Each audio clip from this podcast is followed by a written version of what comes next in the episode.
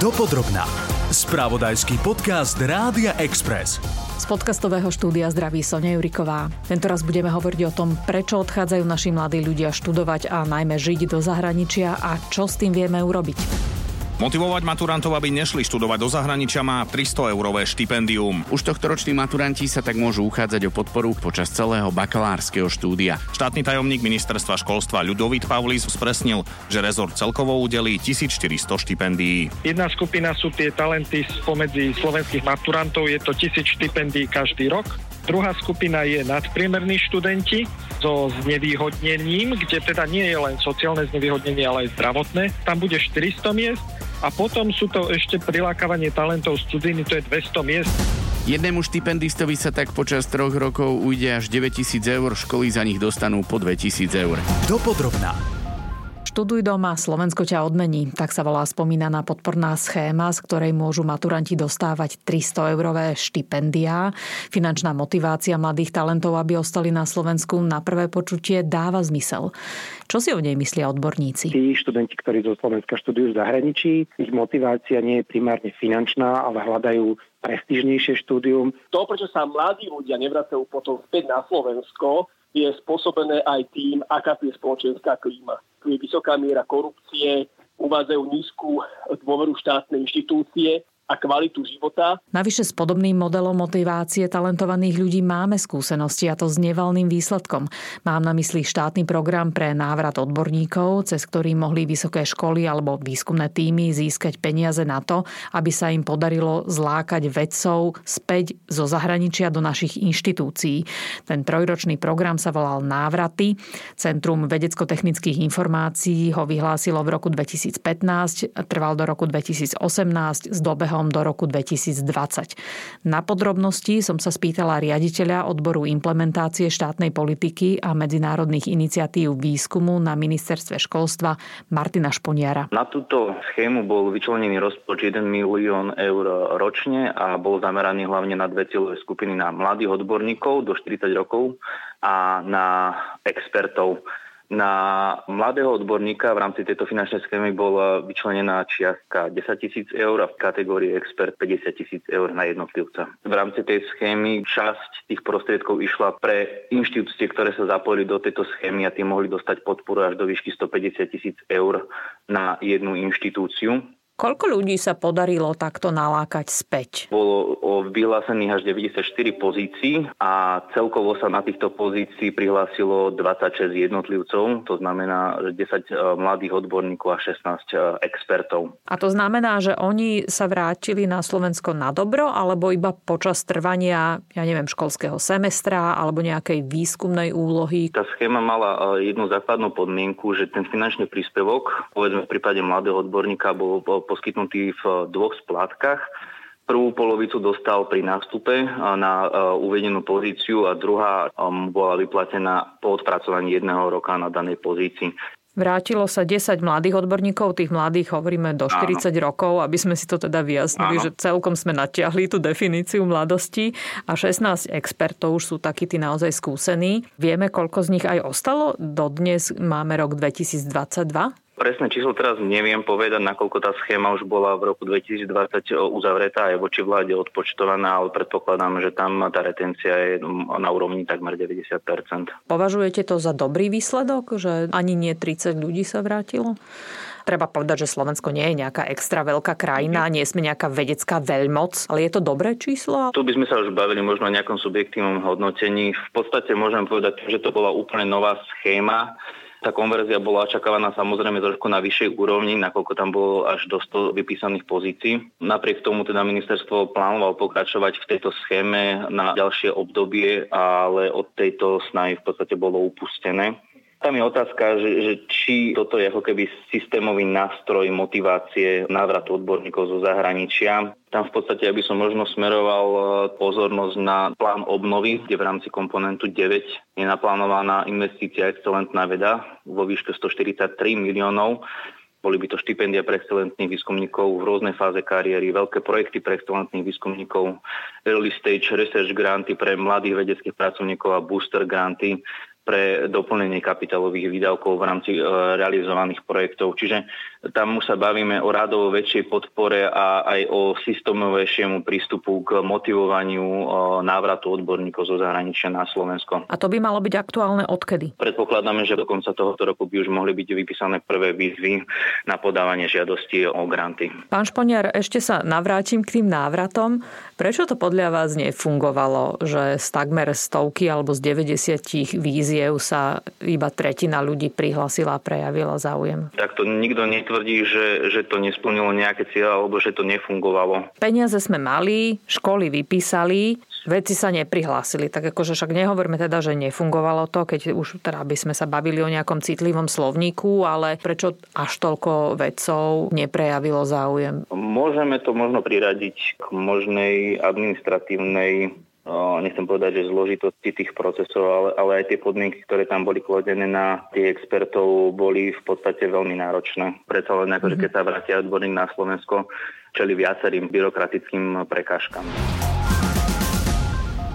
Tentoraz sa rezort školstva rozhodol necieliť len na vedcov, ktorí už sú v zahraničí, ale podchytiť múdrych ľudí ešte len v rozbehu a vznikla spomínaná podporná schéma pre stredoškolákov. Určite na to boli dobré dôvody, aké povie o chvíľu štátny tajomník ministerstva školstva Ľudovít Paulis, ktorého som sa pýtala napríklad, či si takto môžu prilepšiť aj vysoké školy s chabou reputáciou a teda, či to nakoniec nebude kontraproduktívne. Najprv si však priblížime celkový kontext. Slovensko totiž patrí v rámci Európskej únie k štátom s najvyšším podielom študentov vysokých škôl študujúcich v inom členskom štáte. Podľa čísiel Eurostatu z roku 2018 sme do dokonca v tejto kategórii na tretej priečke spomedzi všetkých krajín Európskej únie po Chorvátsku a Bulharsku. A podstatná časť našich absolventov študujúcich na zahraničných univerzitách a vysokých školách v cudzine aj ostane žiť.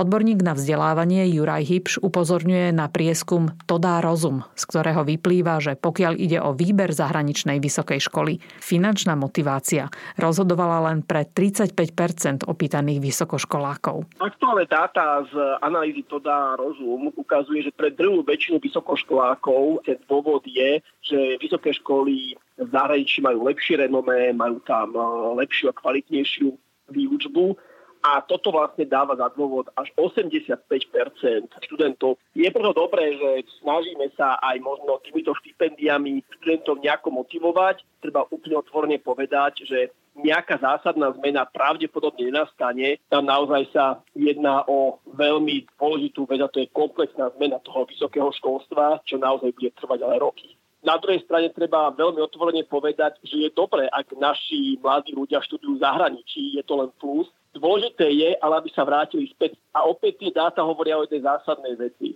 To, prečo sa mladí ľudia nevracajú potom späť na Slovensko, je spôsobené aj tým, aká tu je spoločenská klíma. Ako dôvody uvádzajú, že tu je vysoká miera korupcie, uvádzajú nízku dôveru štátnej inštitúcie a kvalitu života. A toto je jeden zo zásadných problémov, ak sa tu študenti nebudú vrácať, tak nastáva vlastne problém odlivu mozgov, že tí najlepší nám ostávajú v zahraničí. Samozrejme, zlepšenie všetkých tých vecí, ktoré ste pred chvíľou spomenuli, je určite správna cesta, dobrá cesta, ale dlhodobá. Keď to chceme riešiť akútne, čo by boli podľa vás dobré kroky? Patrilo by tam zredukovanie počtu vysokých škôl, aby sa zvýšila ich kvalita? Čo týka redukcie, áno, je to taká veľmi, veľmi známa téma. Môžeme sa baviť aj o tom, že je dôležité možno, aby sa vysoké školy veľmi jasne profilovali. Naozaj máme tu veľa vysokých škôl, ktoré sú nekvalitné a treba veľmi o tom otvorenia nahlas hovoriť. Zároveň to sú naozaj tie známe kauzy plagiátorstva. Politici vysielajú týmto mladým ľuďom veľmi zlý signál a ukazujú, že plagiátorstvo nepovažujú za problém a preto je naozaj dôležité, aby sme to vysoké školstvo na Slovensku menili. Áno, bude to trvať roky, ako čokoľvek, čo sa týka reformy vzdelávania, a toto proste musíme prijať a začať čím skôr. Pán Hybž, z vašich skúseností, kde najviac pociťujeme ten odliv mozgov? Sú to matematici, ekonómovia, právnici, lekári? Je to naozaj že, že široké spektrum. My veľakrát hovoríme, že potrebujeme, aby sme mali viacej ľudí, ktorí majú prírodovedné vzdelanie alebo technické. Na druhej strane, čo sa týka pracovného trhu, tie veci sa naozaj dynamicky menia a my dnes veľakrát nevieme, čo bude najbližšie roky trh vyžadovať. Veľa firiem napríklad vyžaduje ľudí, ktorí majú humanitné vzdelanie práve z toho dôvodu, že potrebuješ mimo univerzitu. To, čo je problém, naozaj nám odchádza veľká časť tých najtalentovanejších, ktorí mali, mali šancu a potenciál aj Slovensko potiahnuť ďalej. Otázka je, či 300 mesačne je tá kľúčová motivácia. Treba povedať, že každá snaha sa cení, ale to naozaj bude chcieť oveľa väčšiu snahu a oveľa komplexnejšie reformy. Dopodrobná. Bez pochyby potrebujeme komplexné reformy a nielen školstva. Otázkou je, či náhodou a nie seba samých. Naznačujú to napríklad výsledky výskumov sociológa Miloslava Bahnu. K slovu sa dostane o chvíľu. Hovoria aj o tom, že za všetko môžu rodičia, alebo teda presnejšie, na odchode študentov na zahraničné školy majú rodičia významný podiel. Ale o tom neskoršie. Najprv ešte jedna odbočka. Jedna z našich najväčších matematických hlav, profesor Michal Fečkan z Univerzity Komenského, patrí k jednému percentu najcitovanejších vedcov sveta. V odbore matematika sa do tejto výberovej skupiny dostal už druhýkrát v konkurencii takmer 7 tisícov iných svetových vedeckých špičiek. Michal Fečkan pôsobí na katedre matematickej analýzy a numerickej matematiky na Fakulte matematiky, fyziky a informatiky. Prečo o ňom hovorím? Pred pár rokmi, keď ešte žil náš iný významný matematik, profesor Pavel Brunovský, pri viacerých príležitostiach som s ním diskutovala a klebetili sme o slovenských študentoch a profesor Brunovský vtedy s takým ťažkým povzdychom hovoril o tom, že naši stredoškoláci už nie sú tí, čo bývali že jednoducho zníženie počtu hodín matematiky či fyziky na našich školách v prospech napríklad cudzích jazykov vedie k tomu, že tí, o ktorých by sme povedali, že sú super hlavy na matematiku, majú slabšie analytické schopnosti. Ich problémom je aj pamäť alebo rýchlosť myslenia. Tak som teda oslovila profesora Fečkana, či sa situácia za posledné roky nejako zmenila.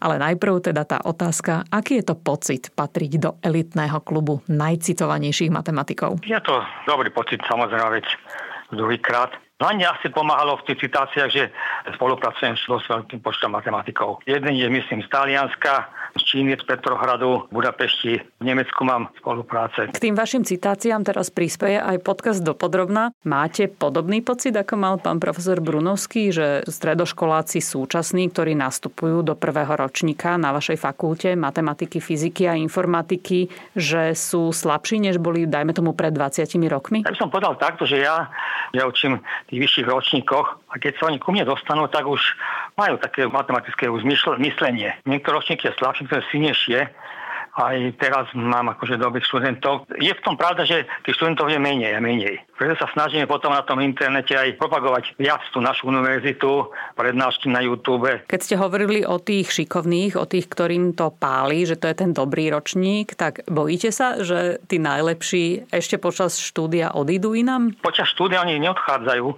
je tu Erasmus, akože idú ale vrátia sa. Problém je hlavne v tom, že tam myslím, vysoké školy musia byť dostatočne silné, aby vedeli produkovať dobrých učiteľov na tých základných a stredných školách, lebo aj ja keď som začal chodiť sem, tak som si vážil tých učiteľov, že akí sú múdri. To vzdelanie, byť akože stretnúť sa s múdrym človekom, lebo tí ľudia potom budú tvoriť to, čo má byť. Spolupracujete so, so svetovými odborníkmi na zahraničných prestížnych univerzitách a vysokých školách, kde sa vedcom aj finančne darí lepšie a aj vysokoškolským pedagógom. Vás to nelákalo ostať žiť v zahraničí? Neviem, asi, no mal som tu rodinu.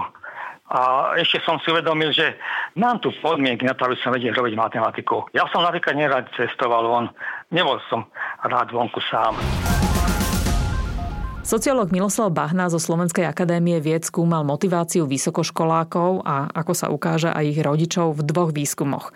V roku 2014 s Olgou Ďarfášovou z Univerzity Komenského a potom ho upravený zopakoval v roku 2020. Čiže vďaka tomu vieme porovnať, či podiel študentov, ktorí idú zmúdrieť do zahraničia stúpa, alebo je viac menej stabilný.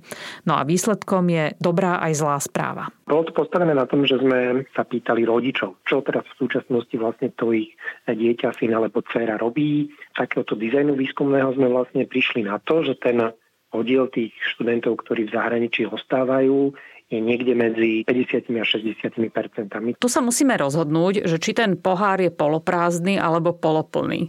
Polovica z ano. nich ostane vonku, polovica z nich sa vráti. Presne takto sme to prezentovali vlastne na tlačovej konferencii. A optimista sa na to môže pozrieť, že ako nikdy v histórii Slovenska sme na Slovensku nemali toľko ľudí, ktorí majú vysokoškolské vzdelanie, ktoré získali na zahraničnej vysokej škole.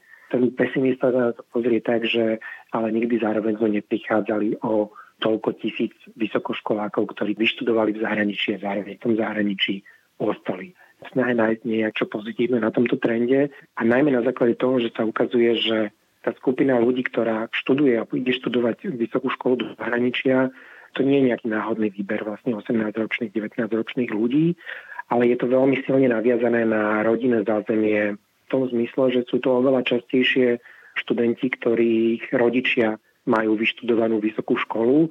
To sú jednoducho často deti rodičov, ktorí sú právnici, lekári alebo nejakí iní vysoko kvalifikovaní ľudia a týchto deti by typicky ako keby replikovali rodinný vzorec povolania a tým, že práve títo ľudia potom na tom trhu práce chýbajú, otvárajú možnosti sa zamestnať na týchto pozíciách pre tých ľudí, ktorí nepochádzajú z rodín s takýmto vysokým kultúrnym kapitálom. Toto ste povedali veľmi zaujímavú vec, pretože Slovensko a Československo teda má takú tradíciu tých zdedených povolaní vzdelávaní. To, že rodičia si vyháňajú tie svoje deti do zahraničia alebo podporujú ich v tom, že vybudujte si kariéru vlastnú v inej krajine, kde sa nemôžete spoliehať na to rodinné meno, to môže otvoriť dvere ľuďom, ktorí by inak mali oveľa ťažšiu pozíciu. Áno, ale je tam ešte druhý vzťah, ktorý sa potvrdil vlastne v obidvoch výskumoch a je relatívne teda robustný.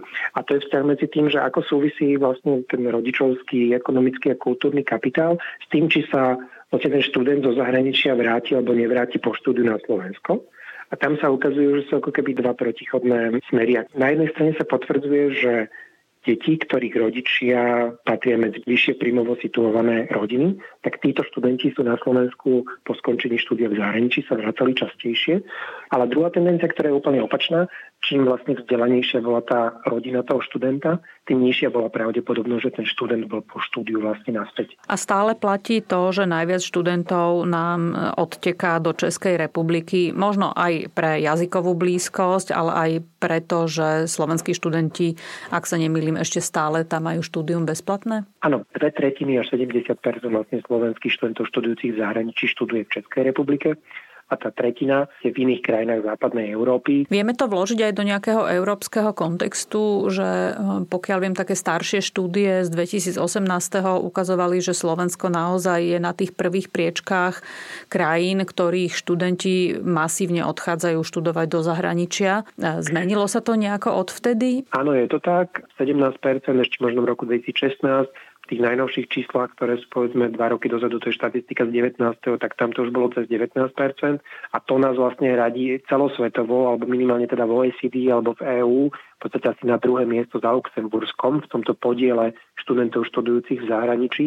A je to teda ďaleko vyššie číslo, než majú naši susedia. Pán Bahna, osobná otázka. Vašim deťom by ste čo povedali? Jeden z dôvodov, prečo som vlastne ja začal študovať migráciu je, že ma fascinovalo, že aké je to vlastne ľahké a jednoduché pre mnohých ľudí popretrhať všetky tie sociálne, či už rodinné alebo kamarátske väzby, alebo odísť z mesta z, alebo z nejakej krajiny, oblasti, ktorú majú radi.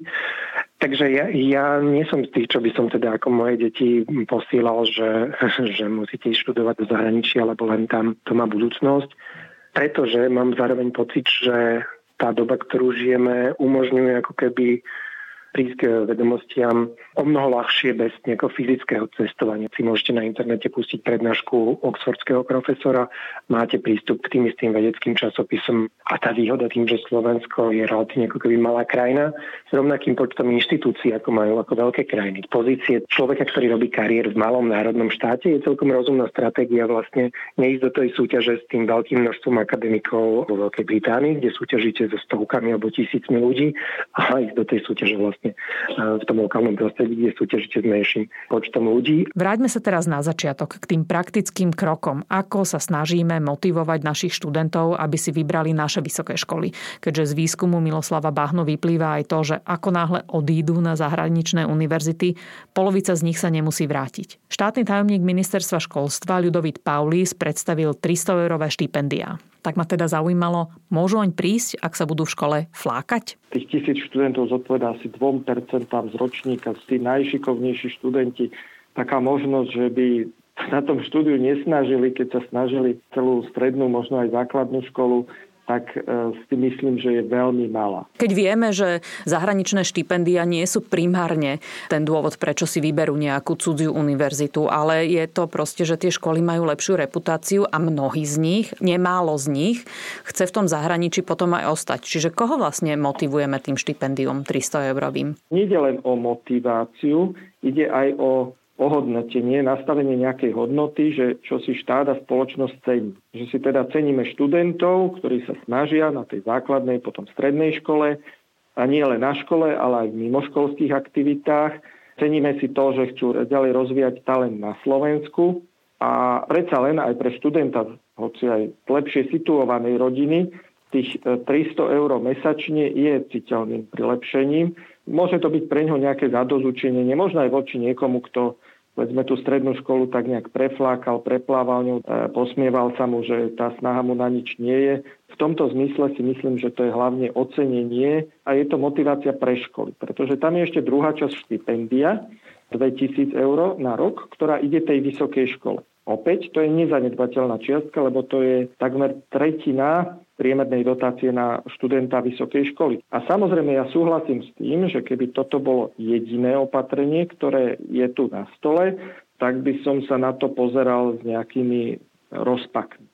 Ale takisto bola schválená napríklad aj stratégia internacionalizácie, na ktorú je plán obnovy cez 20 miliónov eur alebo aktivity vedúce k zlepšovaniu renomé slovenských vysokých škôl. Keď sa môže hociaká vysoká škola uchádzať od tých študentov, že či vlastne to nebude kontraproduktívne, či tak nezískajú možnosť privyrobiť si alebo získať nejaké peniaze do rozpočtu aj vysoké školy, ktoré, keď to tak kulantne poviem, tak ako nemajú najlepšiu reputáciu. Samozrejme, čisto teoreticky všetky vysoké školy, vrátane tých slabších a s horším renomé dostanú tú možnosť si takýchto študentov nejako prilákať, ale 1400 ľudí, to je tá topka toho ročníka, takže ja nemyslím si, že oni si budú vyberať hlúpo, že doteraz niekto, kto sa na tej škole snažil, kto robil veľa pomimo školy, že si bude vyberať tú ľahšiu cestu, že si povie, že idem na slabšiu školu, pretože to tam budeme mať jednoduchšie. Mimochodom, je to určené študentom hociakých odborov, alebo dostanú prednosť tí v odboroch alebo v sektoroch, kde nám najviac chýbajú ľudia? Nie, nie je to nejako sektorovo limitované. Je práve dôležité, aby oni sa vedeli realizovať a rozvinúť tento talent tam, kde on sa nachádza. Ale vieme e, tieto odbory identifikovať? Áno, je možné identifikovať po absolventoch ktorých škôl alebo ktorých odborov je najväčší dopyt v tomto momente. Je už trošku ťažšie vedieť predpovedať, či tomu bude tak aj o 5 rokov, keď budú tú školu končiť. Najdôležitejšie je práve preto, že vidíme, že sa to veľmi dynamicky vyvíja, aby ten absolvent nedisponoval nejakým úzkým profilom zameraným na jeden odbor, ale širokým rozsahom zručností, kritické myslenie, analytické myslenie, spôsob komunikácie. Čiže toto je tiež jedna z vecí, ktoré paralelne popri tom prebiehajú. Celkom zaujímavú vec ste povedali, že v zásade chýbajú nám ľudia, alebo je dobré vzdelávať ľudí s nejakými širšími kompetenciami, aby potom na tom trhu práce mali väčšie šance, kde sa uplatniť. A ja by som tak pocitovo si práve naopak myslela, že nám chýbajú tí ľudia s úzkými špecializáciami, napríklad lekári alebo IT odborníci. Nehovoríme o ich schopnosti komunikovať, možno, že kriticky myslieť alebo analyticky myslieť bez pochyby, ale od nich očakávame práve veľmi konkrétne schopnosti a zručnosti. Áno, no tak e, chýba nám veľa teda odborníkov v zdravotníctve, nie sú to teda lekári iba, ale sú to napríklad aj zdravotné sestry. Otázka je, že či to je preto, že ich málo vzdelávame, či ich na konci málo vyvzdelávame, alebo či, a najmä to platí pre tie sestry, po skončení tej školy je to povolanie dostatočne atraktívne a toto nevyriešime napríklad tým, že by sme ich vyprodukovali viacej. Ale to, čo najčastejšie počúvam, keď to tak jednotlivo rozprávam aj so zastupcami zamestnávateľov, často tam chýba taká všeobecná zručnosť, napríklad vedieť komunikovať, uchopiť problém, vedieť vysvetliť ten problém aj niekomu, kto v tej oblasti nepracuje. Vy ste hovorili, že vlastne my nevieme celkom odhadnúť ten trh práce, ako bude vyzerať o 5 rokov. Vedia to mhm. niekde? Všetci sa o to pokúšajú. Kto to vie, uvidíme o tých 5 rokov, že ako sa im tie analýzy e, podarili. Možno, že v niektorých krajinách majú trošku väčšiu výhodu, že majú tam aj nejakú stabilitu. Že ten trh práce, teraz ho majú zameraný na ekonomike založenej na znalostiach, majú tam pozície s vyššou pridanou hodnotou, ktoré sú menej ohrozené automatizáciou. U nás je žiaľ tá situácia taká, že či sa nám podarí posunúť tú ekonomiku vyššie, alebo naopak budú nahradené nejakými jednoduchšími remeselnými činnosťami, čo by sme teda nechceli. A toto predpovedať v našej krajine si viem predstaviť, že je ťažšie ako napríklad v Nemecku alebo vo Francúzsku, v Anglicku. 300-eurové mesačné štipendium pre 1400 šikovných stredoškolákov, ktorí sa rozhodnú pre bakalárske štúdium na našej a nie zahraničnej vysokej škole, nám asi nevytrhne trň späty pri riešení problému odlivu mozgov, ale môže to byť jeden dielik mozaiky opatrení. Spoliehame sa tiež na 143 miliónov eur z Európskeho plánu obnovy, ktoré majú okrem iného aj zlepšiť platy našich vedcov a motivovať ďalších, aby k nám prišli. Čomu sa ale nevyhneme, hoci je to ťažké, je reforma školstva. A najmä asi aj reforma morálky našej spoločnosti, aby sa mladí ľudia nerozhodovali pre zahraničné štúdium a najmä pre zahraničný život, lebo nevidia svoju budúcnosť na Slovensku. Do tejto časti dopodrobná prispeli Stano Suvák, Paľo Vrbičan, Tomáš Škarba a Sonia Juriková. Nájdete si nás aj na budúce. Počúvali ste podcast Dopodrobná, ktorý pre vás pripravil spravodajský tým Rádia Express. Ďalšie epizódy nájdete na Podmaze a po všetkých podcastových aplikáciách.